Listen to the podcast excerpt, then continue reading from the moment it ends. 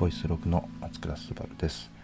普段松倉が読んだり見たり聞いたりしたインプットをペラペラと恋のブログとしてお届けするポッドキャストです。そして100回目です。最後の100回目となりました。いやー、すごい時間かかったなすごい時間かかった。これ撮る前にこのプラットフォームでね、ラジオのナンバリングし始めて1回目がですね、2019年11月17日なんで、約2年前にスタートしております。ですごいな、なんか結構聞いていただいてますね。多いものは100回再生してたり、平均で70とかの再生、80、70、80ぐらいの再生でね、こんだけ話してたら同じこと言ってる回もありそうありそうだな、うん、会社のこととかね、あとはね、自分自身のこととか、いろいろ書いてますね。うんうん、いやー、なんか面白いね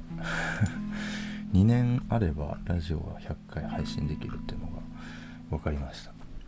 で、100回目何話そうかな。ほんとこの2年間ぐらいの話かな。いや、多分ね、最初に撮った時とかはまだコロナでも何でもなかった普通の時代だったんですよね。で、途中でコロナが報道され始め、当時は、ね、中国での話だったのが一気に世界に広がってったねっていう時代に、こう世の中は在宅勤務に変わっていって、でもちろんうちの会社も変わっていき、うちの場合はそもそも自由だったので、家でやろうが会社使おうがあまりうちはそんな影響が出なかったね。うん、でそのさなか、なんだろう、僕らというよりか周りがすごく変わってったような印象があります。で、今でも結構覚えてんな。去年とか、あ、これ本当緊急事態宣言が一発目出た時ぐらいかな。これもしかして仕事やばいかもなっていう不安を去年一発抱きましたね。みんなも抱いたでしょうね。これは今もね、まだずっと続いてますけど。で、なんだろう、こうヌエとしてはですね、まあ僕自身がそれをどう舵を取るかっていうのを考えてやってるからあれなんですけど、悩んでる間に、相談がめっちゃ来始めたのを今思い出しました。何月ぐらいかな、春ぐらいか。うんね、要は期末、大体がね、みんな3月末でその期が終わって4月から新しい期がスタートするんだけど、それとコロナがすごくかぶってたのかな、3月ぐらいとかだもんね。でもう大きい方針を変えていかなきゃダメだけど、もう時間がなくて新しい期が始まるみたいな感じで、かなりの駆け込み寺のように、そういう時にはうちなんだっていうそう、来ましたね、相談が。で、あ、こうなるんだって僕はその時自分も想像してなかったんですけど、今まで確かにそのどこもなかなかこう解決できなかったりして上に流れてくるっていう仕事は多かったんですよ。なんでうちは営業しなくても仕事が来るような状態になってたんですけど、さらに難しい問題を、でもみんな同じ問題を抱えて、僕らの扉をノックしてくれたうん、ような感じでしたね。なのでそっからですね、僕は休んでない、土日とか休んでないはうちが言うと語弊があるな、休んではいるんですよ。7時以降絶対僕働かないですし、土日も絶対働かないので、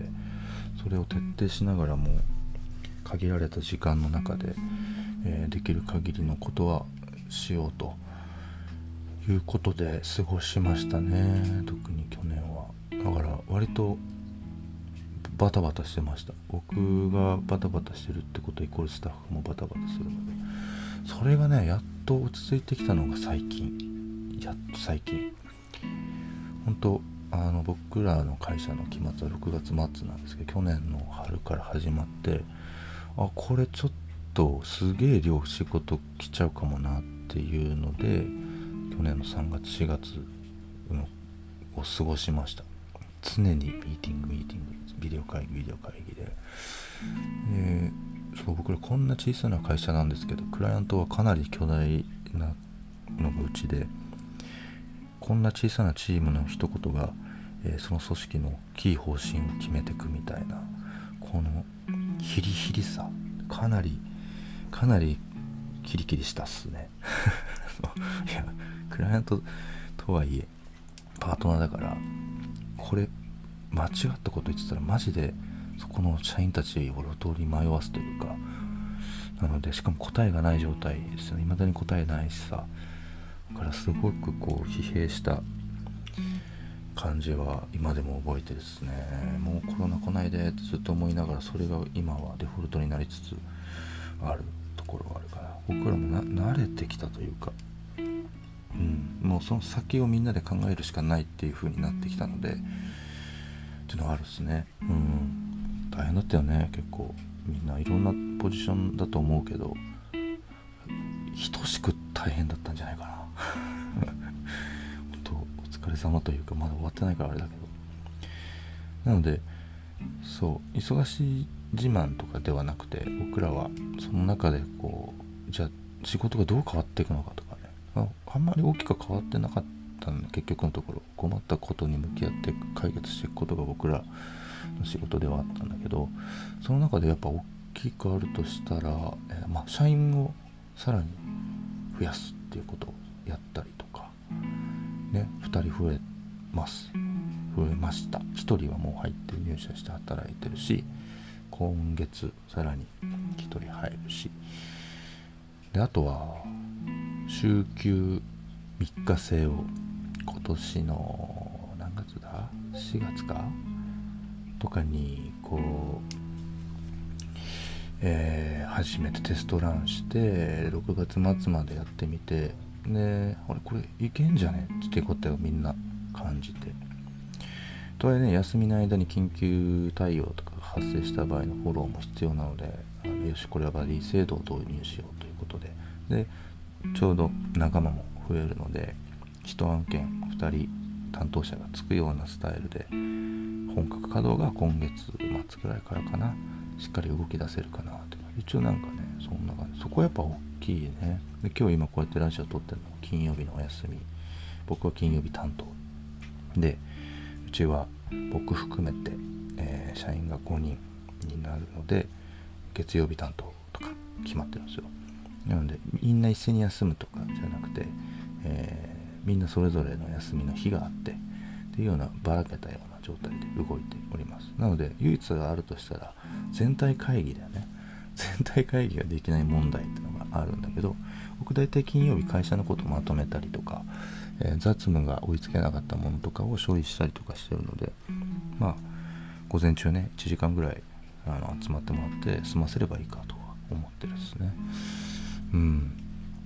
でもよく知らなかったな。本当になんかやっぱね大変だね。同業とかでも広告に関しても軒並み止まっていってしまうし、プロダクションとかかなり悲鳴上げてるところはやっぱこちらにも届いていて、で僕はもうね広告離れて10年もう現場にはいないんですよね。広告のアイデアだけは提供してますけど、なんでちょっと距離も離れてきたなってところではあるんだけど、それでも届くやばさみたいなのもあったりして、いやいやすごい時代を生きてるなと。ただやっぱこうどうしてもね悲観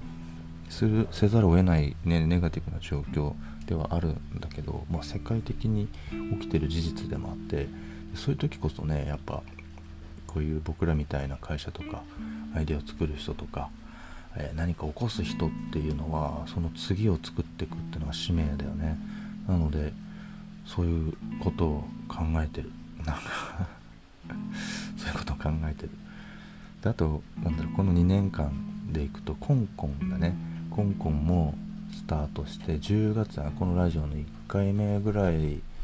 の時にコンコンがスタートしました。で本当ねコロナの影響はかなりコンコンも受けてまして、本当はねもっとみんなで集まってイベントをしたりとか、ね、お客さん招いて古本市をやったりとかね、あとはコンコンで月1の寄り合いっていうのをやる予定で、最初の 1,2 回でそのままコロナがやばくなってきたので寄り合いは一旦中止になったままですし、なので本当はもっと強いコミュニティになるはずだったんです。まあ仲いいんだけどね、なんだけども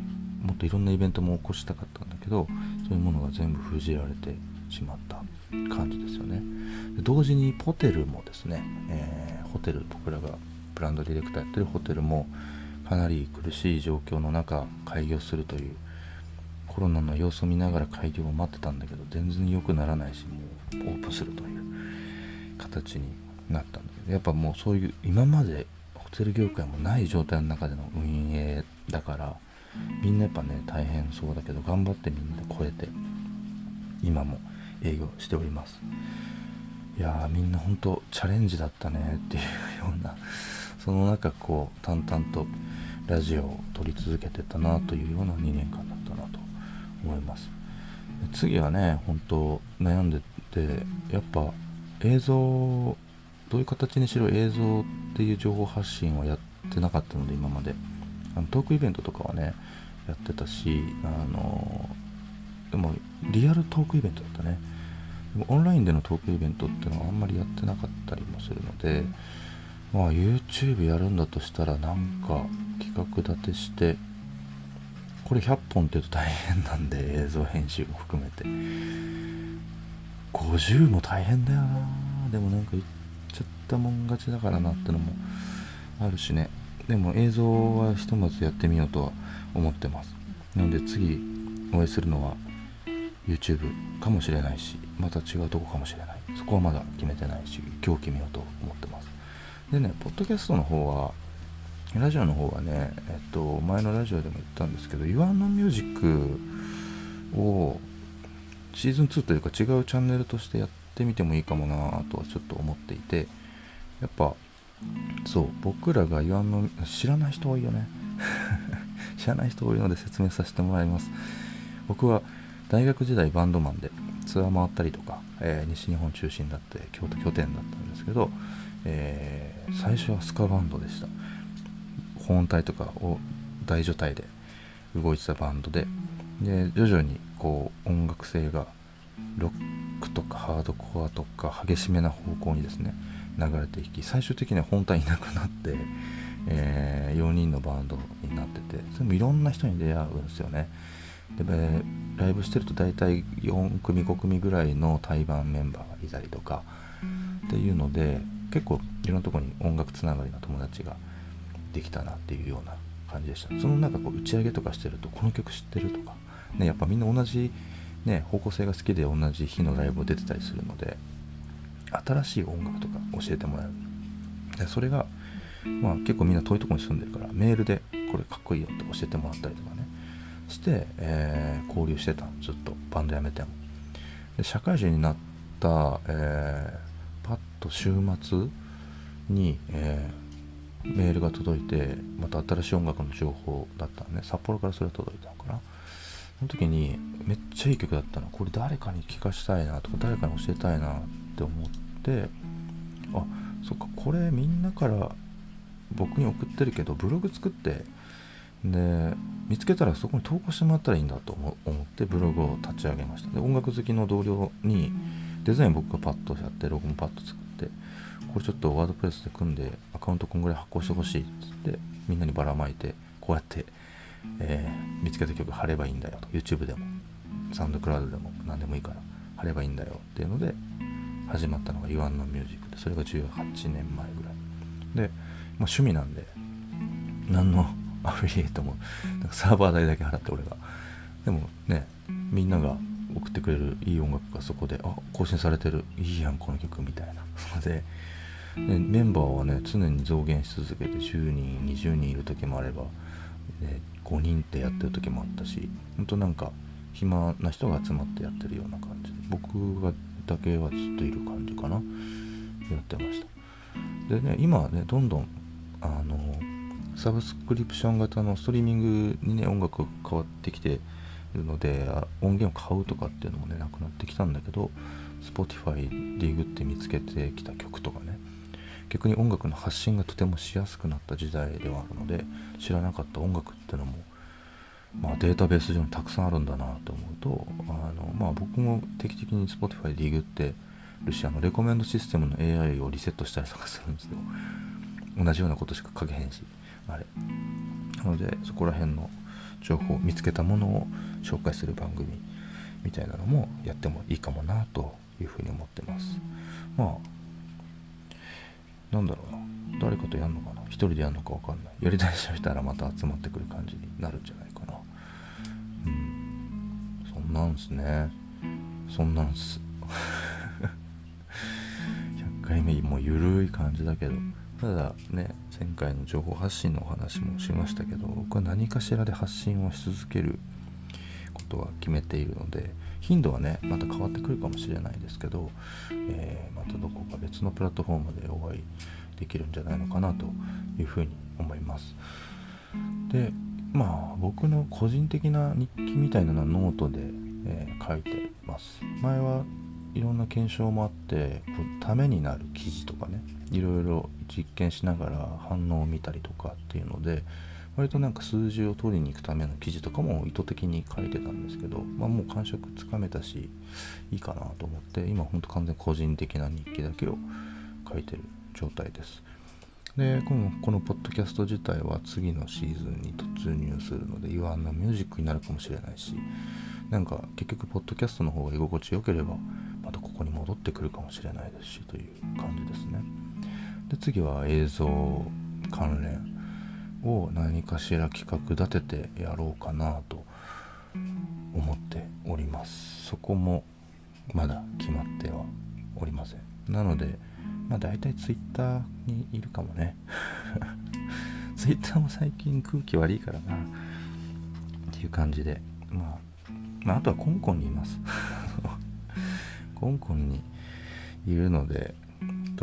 ね、飲み屋は今空いてないからね、大体僕は事務所でしっぽり飲んでて、ね、友達と飲む時もあるんですけど、みんな京都勢だね。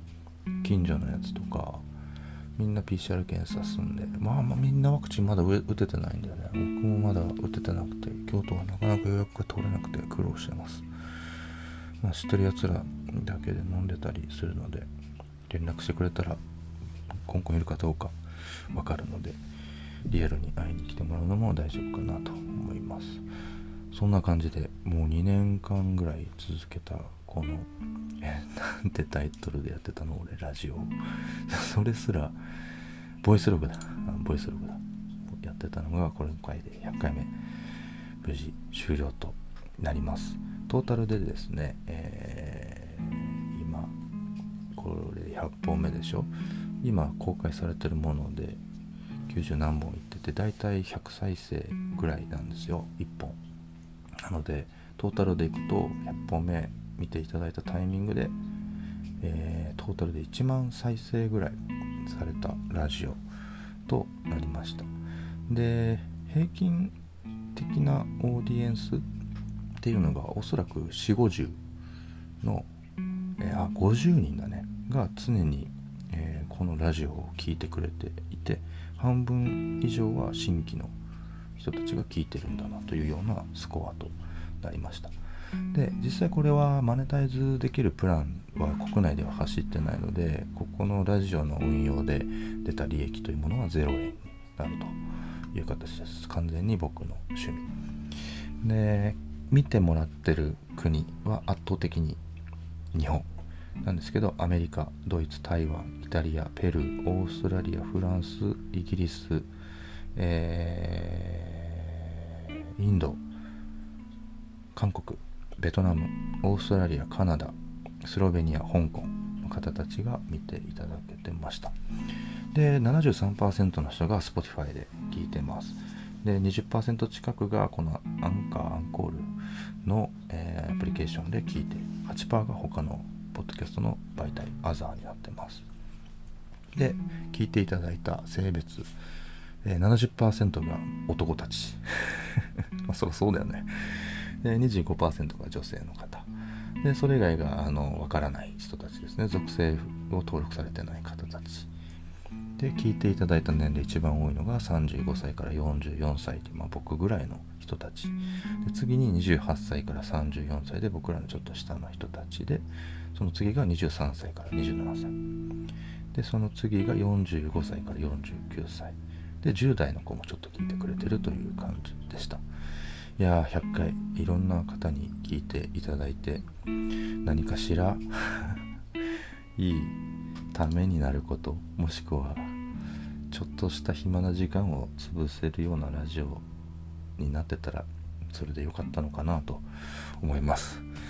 いや、本当100回聞いていただき本当にありがとうございました。それではまた別のどこかでお会いしましょう。皆さんバイバイ、ありがとうね。